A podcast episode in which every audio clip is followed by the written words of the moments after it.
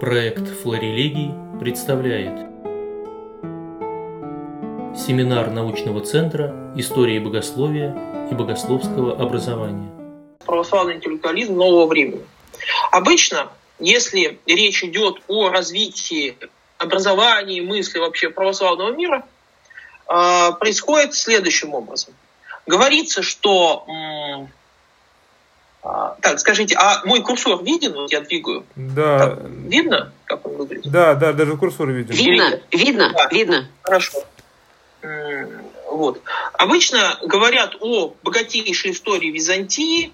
Она заканчивается таким великим взлетом византийской культуры 14 а, начала 15 веков – После этого обычно говорят о падении Византии, ну и дальше что-то там о том, что греки куда-то уехали и так далее. Там что-то было такое дальше у греков, ну, в разной степени вразумительности, говорят об упадке культуры, там, о поствизантийской культуре, так или иначе. Там. И если это, я уж не знаю, как это у греков, но у нас после этого говорится вот о наших книжниках, о, там, может быть, о братствах и так далее. Начинается уже вот вся история интеллектуальной культуры, выходящей за пределы книжности, она начинается с конца XVI века, и речь говорится о русских школах, о полемистах, о полемике против унии и так далее, так далее, так далее, так далее. А, однако эта история на самом деле неполная, и когда речь заходит в XVII веке о каких-то событиях, будь то Никоновская реформа или будь то школы, то обязательно появляются греки. Ну, греки в наших книгах, они появляются обычно такими тенями, есть какие-то греки условных, много. И оттуда они выходят, они приезжают на Русь, они что-то просят, или они э, чего-то не просят, привозят. Ну, в целом, вот такая вот общность большая. А, и разобраться в ней очень сложно. Кто такой Милетий Сирика, почему его уважают, там, еще кто-то приехал. Ну, в общем, такая картина вам всем знакомая, повторять я не а, но если мы посмотрим пристальней на тот же самый 15 век, мы увидим, что картина вовсе не такая о уходе Византии, и дальше включается следующий регистр история Руси России. Итак, давайте вернемся в 14 век. Карта перед нами 15 века, но 14 век можно представить, что у вас здесь есть последние осколки палеологовской Византии начала 15 века, непрерывно сокращающиеся. 14 начале 15 века Византия переживает период своего знаменитого палеологовского ренессанса, расцвета богословия, интеллектуальной культуры, искусства. А, но это также время, когда византийские интеллектуалы действительно вот высшего уровня, которые называют византийскими гуманистами, очень интересуются Италией. Они приезжают в Италию, они интересуются аристотелизмом, схоластикой, там их принимают с овациями. Вот. Это как раз вот такой обмен с греками интеллектуально, он приводит к один из стимулов к ренессансу, интерес к платонизму и так далее. То есть уже в конце 14 особенно в начале 15 века в Италии существует масштабная греческая иммиграция, диаспора, а, интеллектуальная, высококультурная, а, которая еще больше пополняется после падения Константинополя. А, таким образом, эта история достаточно известна, но если вы посмотрите на биографии какого-то Виссариона Никейского, становится понятно, что они э, не создали какой-то отдельной самобытной итало-греческой общины, там были итало-греки еще с древности, были вот такие мигранты, но в целом они где-то пребывают в Италии до начала XVI века и дальше потихонечку уходит в историю вместе с Ренессансом. Если мы посмотрим на православный мир XV века, то мы увидим, что в нем было не две части, там греческий мир и славянский русский мир. В нем было три части взаимосвязанных под разными суверенами, ну точнее даже четыре. Ну, нам хорошо с вами известно Россия, Москва, Великое княжество Московское, то, что будет потом называться Россией, здесь хорошо известно. Нам также известно Великое княжество Литовское, ну и Польское королевство, Польско-Литовское государство. Здесь тоже хорошо. Что было на юге? На юге греки оказались разделены, причем это разделение возникло не только в 15 веке, но уже с 13 века, на греков, которые находятся под властью турок-османов, и на греков, которые находятся преимущественно под властью Венецианской республики. Их судьба в 15, 16, 17 веках была очень различна, хотя и те, и другие жили под властью иноземных государей. Давайте немножко скажем о жизни греков Османской империи. Жизнь эта была не такой уж плохой. Почему? Но у нее э, были свои особенности и недостатки. Во-первых, османы в своем управлении очень сильно опирались на греческую церковь. Церковные иерархи были для них теми людьми, которые помогали управлять тем, что османы звали руммилет, руммилети, то есть греческий, римский народ фактически. А, таким образом, греческие иерархи получили гораздо больше полномочий власти при османах, чем при э, Византийской империи.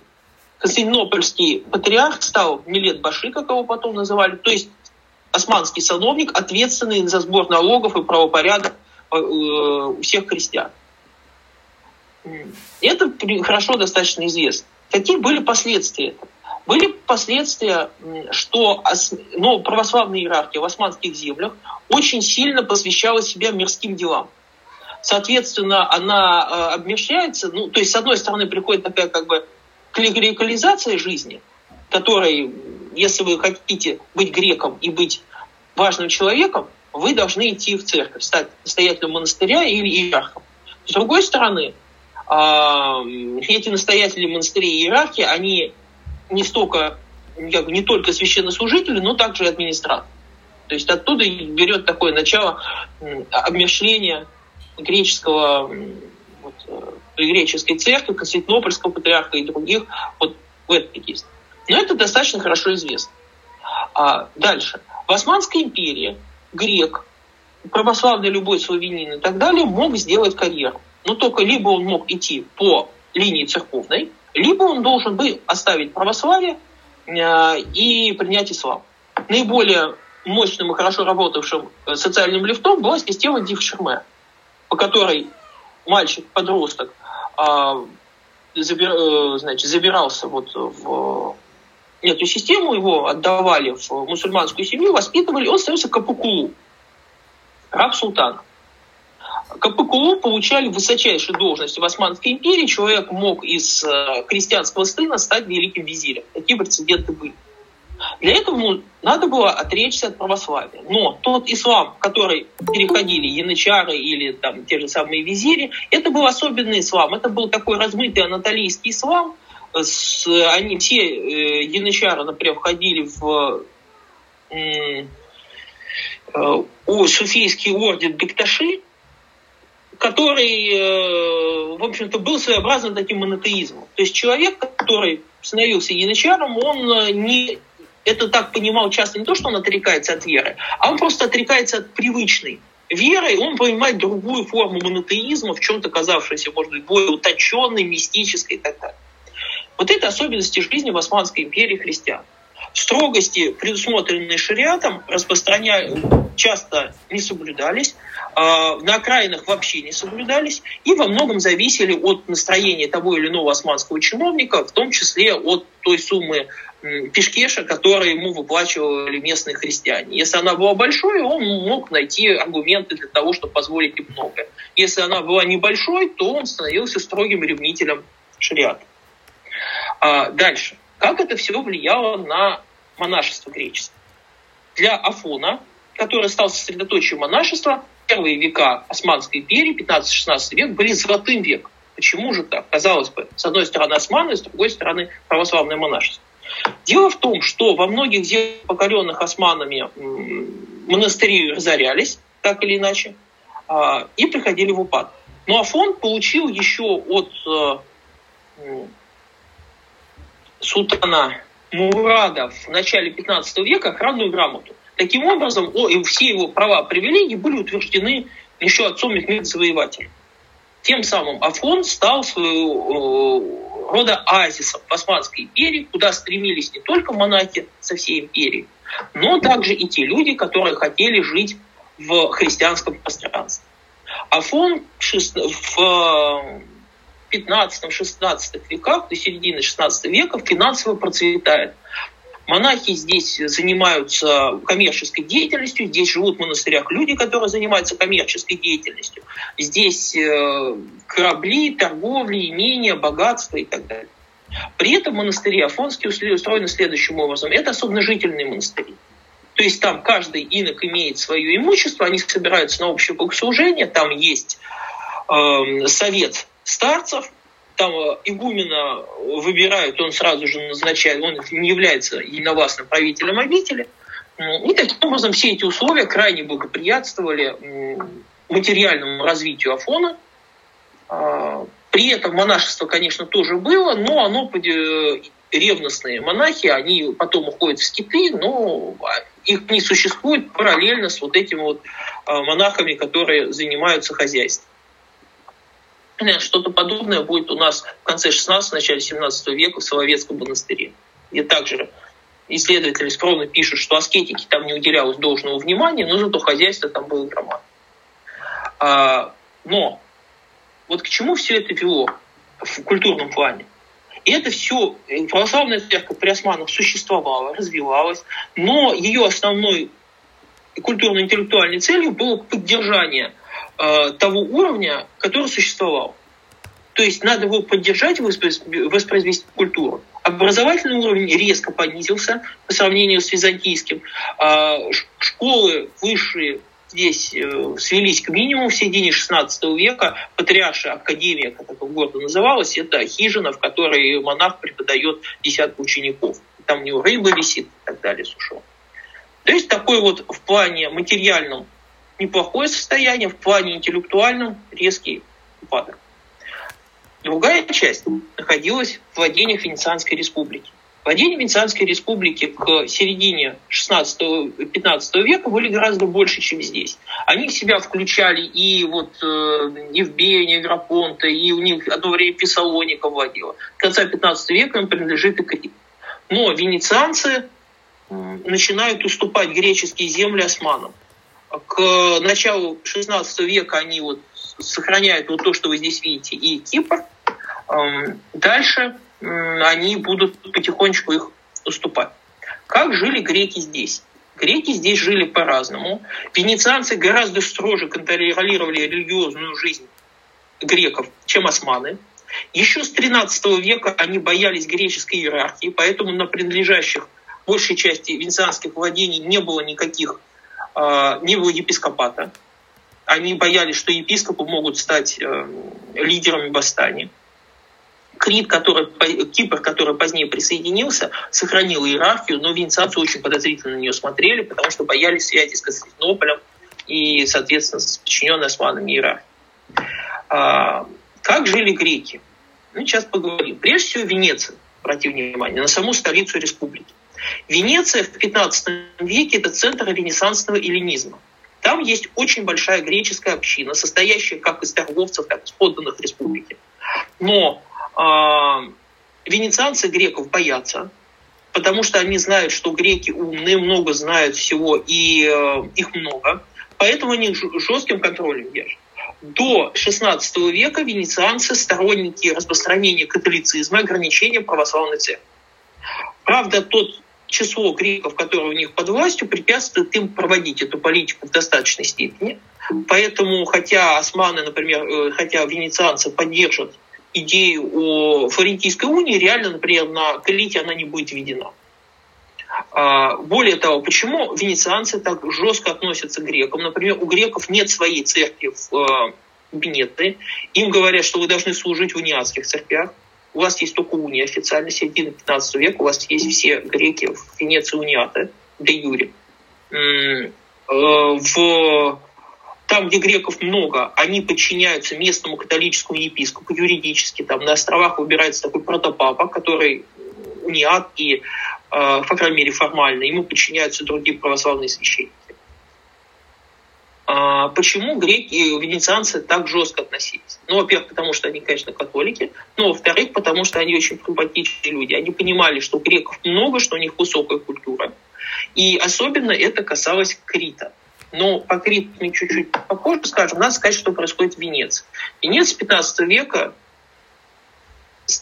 город, куда все едут, чтобы ознакомиться с греческим учением. Знаменитый кардинал Виссарион там осел, он был связан с Венецией очень сильно. Вот знаменитый Альд Мануций, который начал первым печатать греческий текст.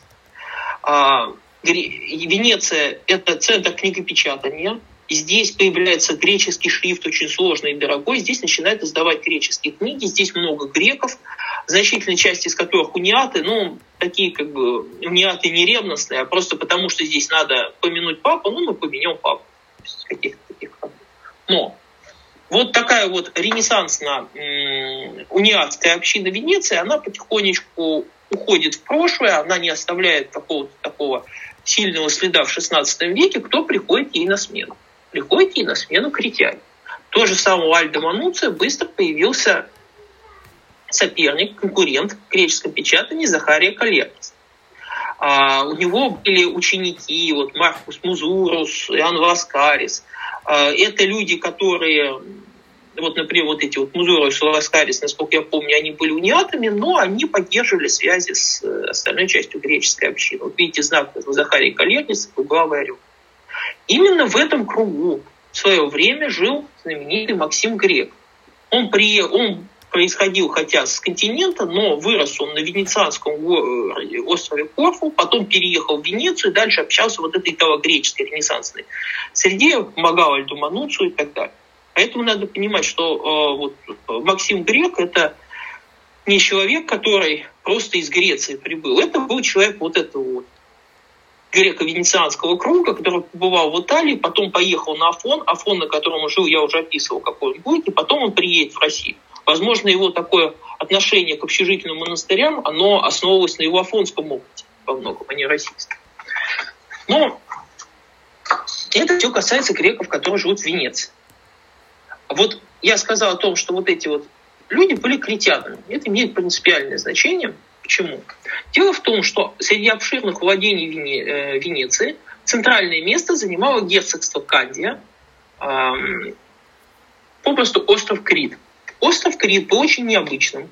Еще с 13 века он принадлежал Венецианской республике.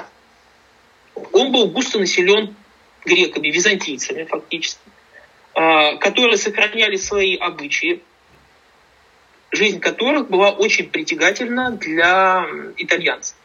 Достаточно сказать, что на Крите была целая череда, все 12, 13, 14, 15 век, почти каждые полстолетия на Крите или даже чаще вспыхивают восстания против венецианской власти. Итальянцы, которые туда переселяются, начинают ассимилироваться. Там есть случаи, например, одно из восстаний э, предводительствовали итальянцы, принявшие, один из них был монах, принявший православие, то есть итальянец, который венецианский колонист, который пришел в православие, ну и так далее венецианцы очень опасались потерять Крит, поэтому они жестко им управляли. Крит был колонией, то есть здесь был, им управляли венецианские колонисты, венецианские дворяне, греков, архонтов всячески ограничивали и не допускали к ответственным должностям. Но так или иначе, здесь была греческая элита, здесь были греческие монастыри, греки землевладельцы, хотя их ограничивали, но так и Критян было много, они активно ехали учиться в Италию, прежде всего в Падуанский университет, который принадлежал Венецианской республике. Ехали и в другие университеты. Поэтому, когда говорят о греках, которые учились в Италии, значительная их часть – это именно критяне, для которых это было гораздо проще, чем для жителей, скажем так, Малой Азии. А, экспансия османов очень напугала венецианцев они поняли, что главная для них угроза это не просто восстание критян, но это а, завоевание Крита османов. Поэтому с начала XVI века венецианцы начинают потихонечку допускать послабления в э, своей политике по отношению к Криту. И э, в том числе это проявляется в том, что они начинают позволять и даже поощрять строительство монастырей. Почему, казалось бы, какое дело венецианцам для монастырей? Дело в том, что венецианцы, по-видимому, это точно неизвестно, почему они так действуют, пока мне не удалось найти. Есть версия, что они видели в монастырях оплоты сопротивления, а, возможно, высадки турков.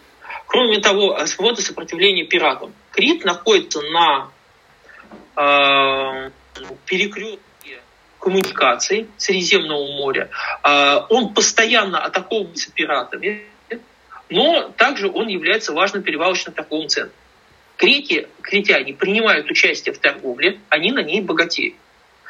Таким образом, у вас а, что получается? У вас получается, что в 16 веке, в 15 особенно в 16 веке, Крит становится территорией, населенной греками, где греки богатеют, где греки э, исповедуют православие, потому что реальный контроль со стороны венецианцев над православием здесь был очень слабый. Надо понимать, что это до триденская эпоха, когда э, католические прилаты не прилагают больших усилий для таких вещей, как, например, контроль за тем, соблюдают ли правильно унию греки, которые живут на их острове. А, таким образом, появляются монастыри. Монастыри становятся духовными центрами острова, но они там, конечно, и раньше были, но в XVI веке начинают расцветать. В, на Крит переезжают греки еще в 15-16 веках с континента. А, с европейской азиатской части. Приезжают, возможно, э, э, византийские бывшие интеллектуалы, монахи византийские. То есть Крит становится таким важным центром Средиземного моря, фактически а, православным центром. Одна из его, кстати, еще одних особенностей было то, что там обосновались э, монахи-синаиты. Они получили там еще, по-моему, с 13 века значительные владения – и там было их представительство, и поэтому будет неудивительно, что с конца XVI века э, монастырь Святой Екатерины Синайской, он в значительной степени был связан с критянами, их э, духовенством.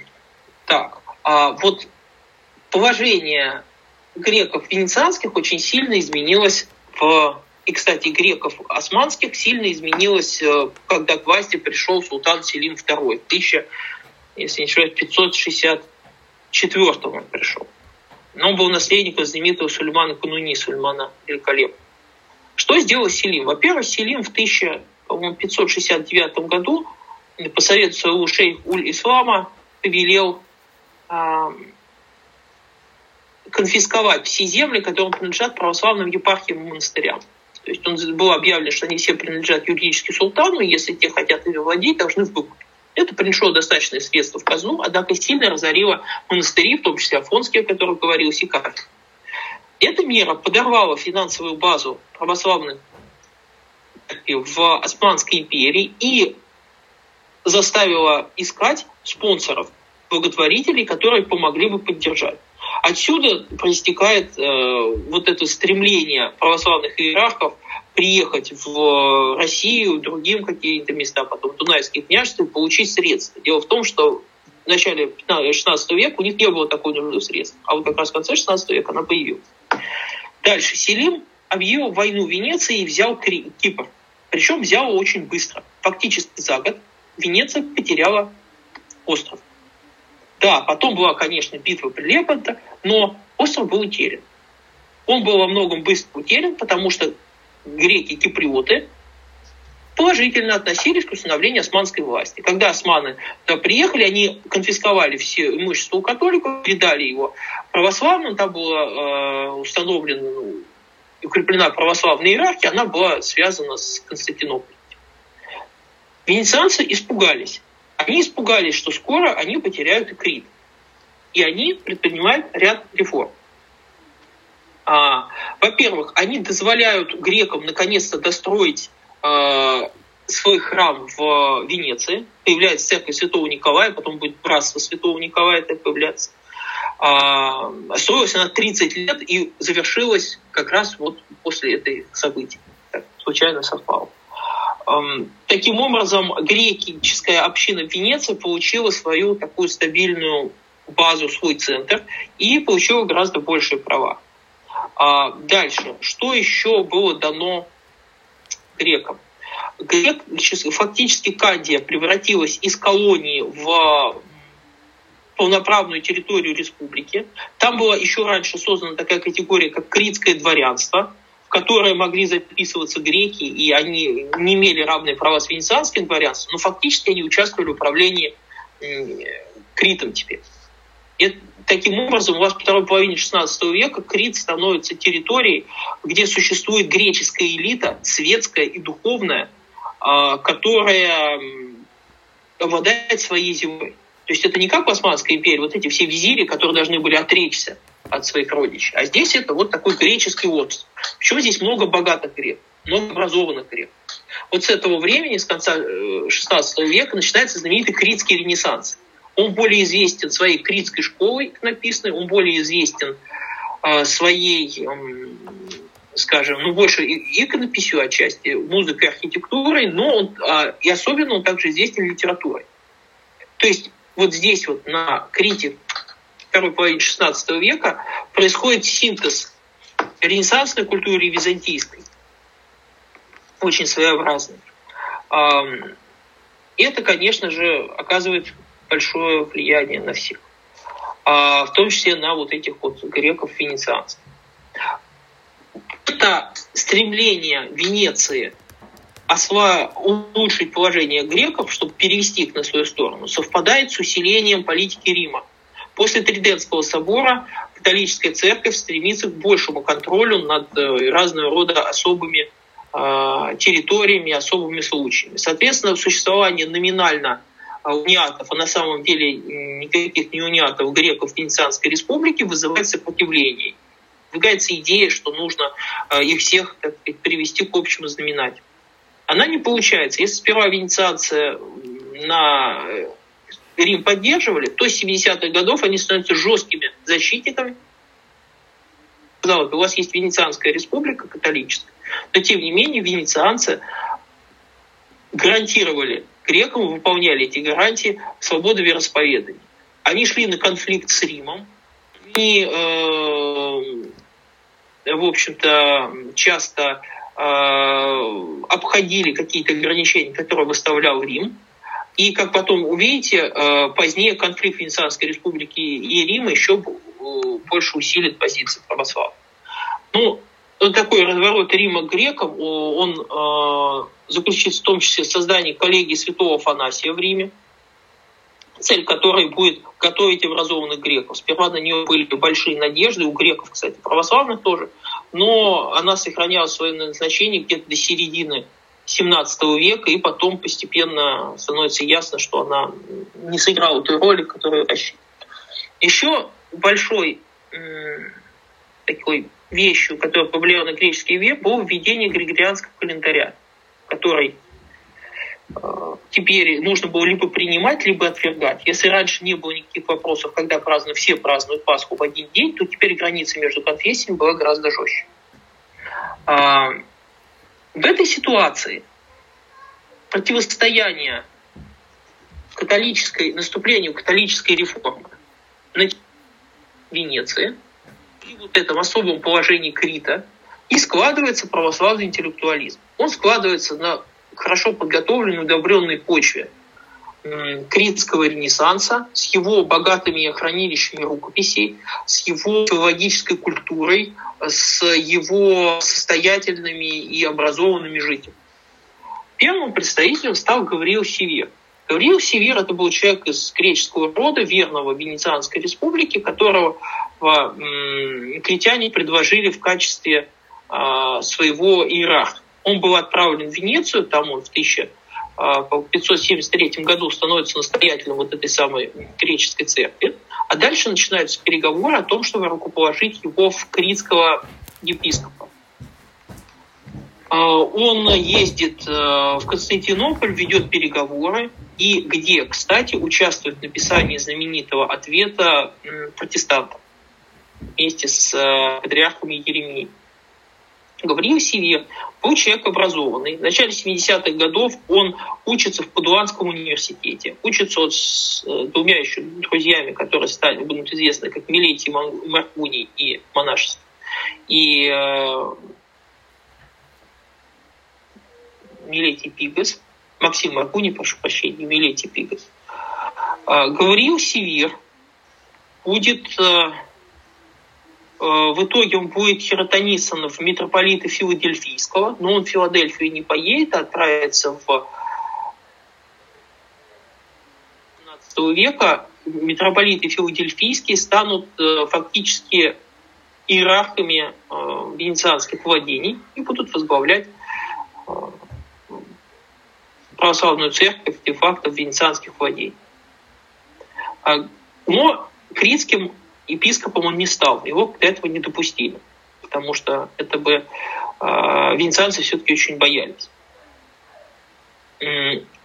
Гавриил Севир, он участвует сперва в 70-е 80-е годы скорее в такой больше вот в решении вопросов с юрисдикцией, но уже в 80-е годы он проявляет себя как богослов, он выступает против сочинений а, Максима Маркуния, который немножко позже скажем, и э, окончательно расцветает в 1590-х, 1600-х годах. Его вместе с ним падаю, также учился Милетий Пигас, тоже критянин, который в 1569 году, по-моему, уедет э, в Александрию и станет э, помощником Александрийского патриарха, который тоже был критянином, Сильвестр. С этого момента, с конца XVI века, в Александрийском патриархате устанавливается своего рода династия м- критян. Наверное, чем-то патриархат Святого Марка был близок к Венеции. А, образованный богослов.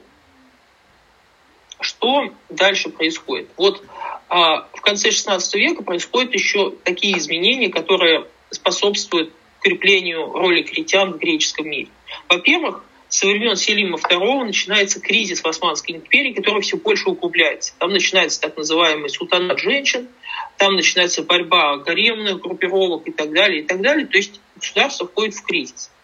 Ослабевание верховной власти приводит к тому, что Рум Милет становится гораздо более самостоятельным. При этом сперва у него отобрали финансовые средства, потом ослабили контроль. Это ведет к тому, что э, начинается, с одной стороны, вот эта знаменитая жестокая борьба за пост патриарха Константинопольского, и его роль ослабевает, потому что теперь за нее разные группы и клики дерутся за этот пост.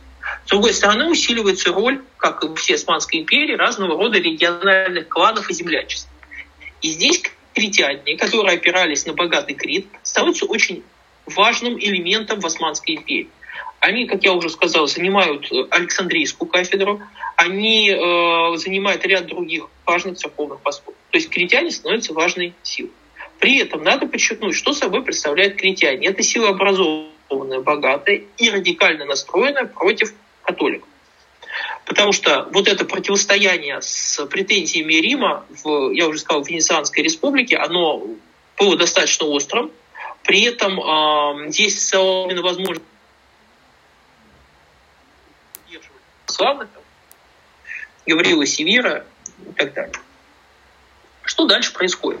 С 80-х, 1080-х годов в Венецианской республике приходит к власти партия Джованни, юных, молодых, младших, которая настроена на конфронтацию с Римом. И эта конфронтация становится все больше и больше, а, и доходит кульмина, до своей кульминации в 1605 году, когда папа просто наложил интердикт на Венецианскую республику. Соответственно, Венецианская республика стала очень необычной территорией, в которой э, стало возможным, публи... это была католическая страна, в которой можно было спорить с э, католической реформой и с папством. А в чем это проявлялось в том числе? В начале 1590-х годов в Падуе э, кафедру философии возглавил Чезаре Кремонини. Он продолжал, вот он здесь видит, суровый дядечка, он продолжал традицию падуанского неоаристотелизма, то есть он авероистски трактовал а, Аристотеля. А про него его обвиняли в атеизме, в отрицании бессмертия души, но он от этого уходил, говорит, что у него был а, девиз в общем, будь снаружи таким, как должно, а внутри каким хочешь. Чезария Кремонини был профессор, у которого учились многие другие греки, вот, которые будут действовать в начале 17 века. Вот его посыл о том, что христианская схоластика, христианский аристотелизм неправильный, искаженный, она потом повлияет на развитие у греков. Вот тут говорит там Кирилл Лукарис и так далее. То есть критика схоластицизма здесь велась с точки зрения вероизма. И, соответственно, вот эта вот критика схоластики, которая потом будет у греков, она будет отсюда идти. Том числе, например, критика учения о присуществлении святых даров, транссубстанации. Она будет критиковаться, например, там, Феофил э, с точки зрения именно вот этой вот э, кремонини. То есть, что это искажение Аристотеля, так быть не может, это вот Фома все придумал. Поэтому есть отдельно, а у вас на философии есть отдельно богословие, не надо их менять, как делают Риме. Ну, еще один знаменитый деятель, который раскрылся уже в начале 17 века, это Пауло Сарпи, монарх, который возглавил интеллектуальное выступление против папы и против э, иезуитов. Иезуитов, например, из Венеции изгнали в 1605 году. Что это означало? Это означало, что создалась ситуация, в которой можно было публично спорить с католической церковью. В этой ситуации Гавриил Север в 1590-х годах э, пишет и издает ряд сочинений. Сперва он написал сочинение, в котором он полемизировал с Белармином и Пассивино, с иезуитскими теологами. Но а, его нельзя было опубликовать. Это было слишком радикально даже для Венеции. Тогда он обращается к э, более нейтральным, тоже важным вопросам, пишет знаменитый синтагматион. То есть сочинение, в котором он излагает э, православные таинства в терминах второй схоластики и утверждает, что вот наши враги говорят, что наши таинства искажены, что у нас нет богословия, ничего подобного. У нас это есть. Вот этот вот э, принцип, он э, потом будет реализовываться и, например, там, у святителя Петра Могилы и так далее. То есть это будет э, посылка, что надо полемизировать с католиками, обращаясь к католическому уже схоластике и аристотелизму. С точки зрения греков еще с XIV века Фома – это э, талантливый продолжатель Аристотеля. Это не латинянин, и принципиально чуждый, а это очень интересное раскрытие нашего эллинского философа. Э, еще, наверное, больше такой аристотелизм греческой мысли усиливало и вот это вот последовательный аристотелизм платуанский.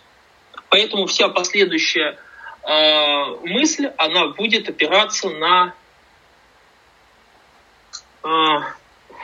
будет она опираться на Аристотеля. И это будет характерно как для противников схоластики, так и для сторонников вот такого христианского аристотелизма. Э, вот сакраментология в это время э, разработанная, она потом окажет значительное влияние на все православное богословие. Святитель Милентий Пигас в это же время обращается к э, киевской митрополии. Он окажет значительную помощь и поддержку э, противникам унии, как моральную, духовную, так и вполне ясную, э, послав туда своего племянника Кирилла Лукариса. То есть он будет как в своих письмах высказывать мнения какие-то и богословские, которые подтверждали позицию дизунитов, так туда пошлет своего э, племянника. Кирилл Лукарис также отучился в Паду, учился он там во времена как раз Кремонини, э, приехал, в, когда он в 1595 году в э, Речь Посполиту, он участвовал в всех событиях, связанных с Унией, он помогал, он общался в школе Вильнинского братства, там преподавал, по-моему, был даже ее главой, он участвовал в переговорах с кальвинистами, там, откуда у него завязались контакты с кальвинистами. Он, э, в общем, помогал в организации образовательной системы метрополии. Более того, он и Милетий Пигас, если я правильно помню, посоветовали э, создать как раз э, князю Константину Острожскому создать не просто братскую школу, но создать учительный монастырь. Они говорили о том, что создание монастыря, вот он потом начнет там э, вот, создавать у себя на Волыне такие монастыри, там, как центры со школы, с типографией, они будут, ему будут писать о том, что это очень важно что именно надо опираться на монашество.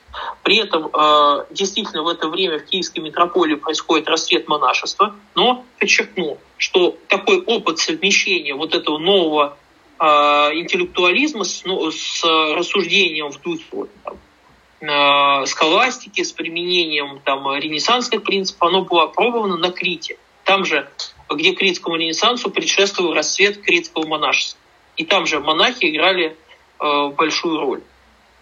И, кстати, на Крите, как и в Киевской метрополии, не было архиереев власти по понятным причинам. Если он был, то он был далеко, и он не мог там постоянно находиться. Поэтому церковь в Крита это была церковь монастырей.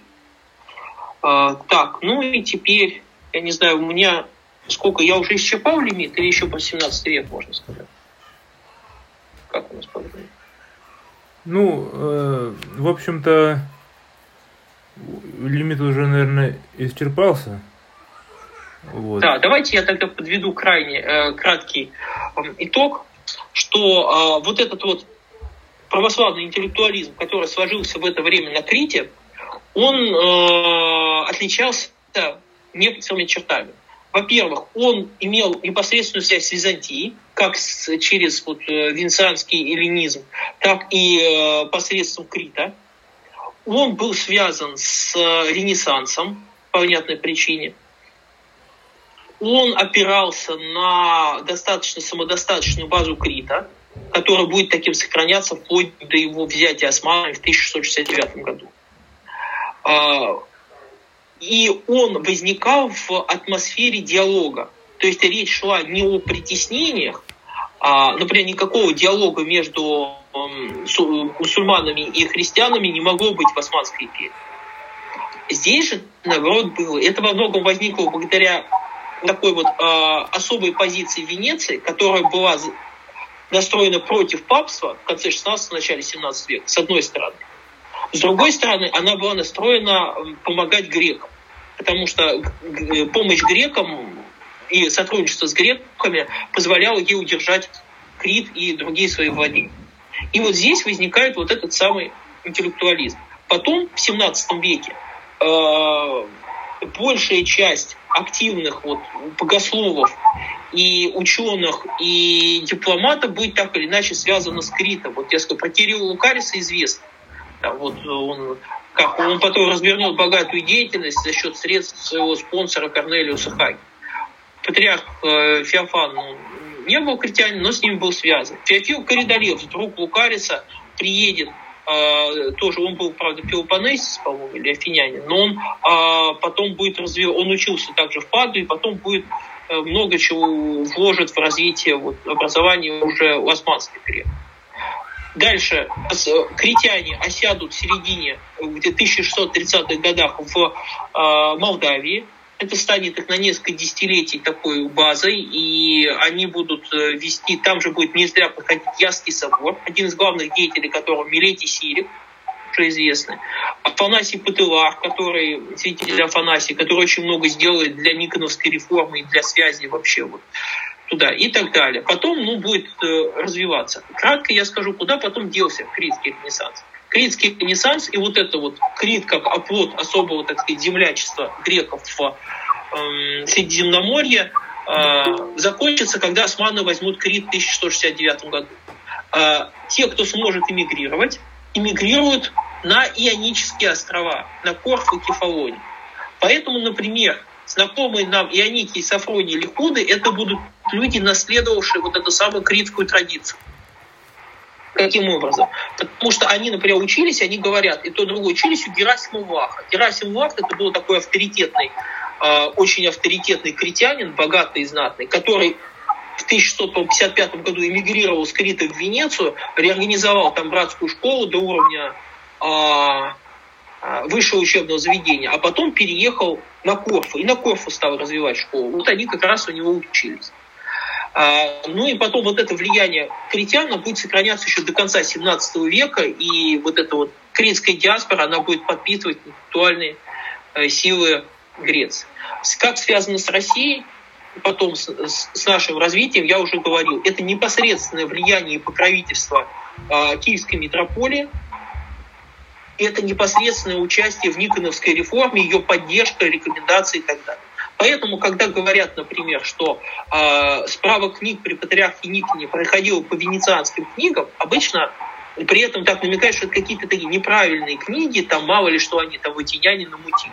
Речь идет о книгах, которые издавались вот этими вот людьми, о которых мы говорили, вот, вот этими последователями.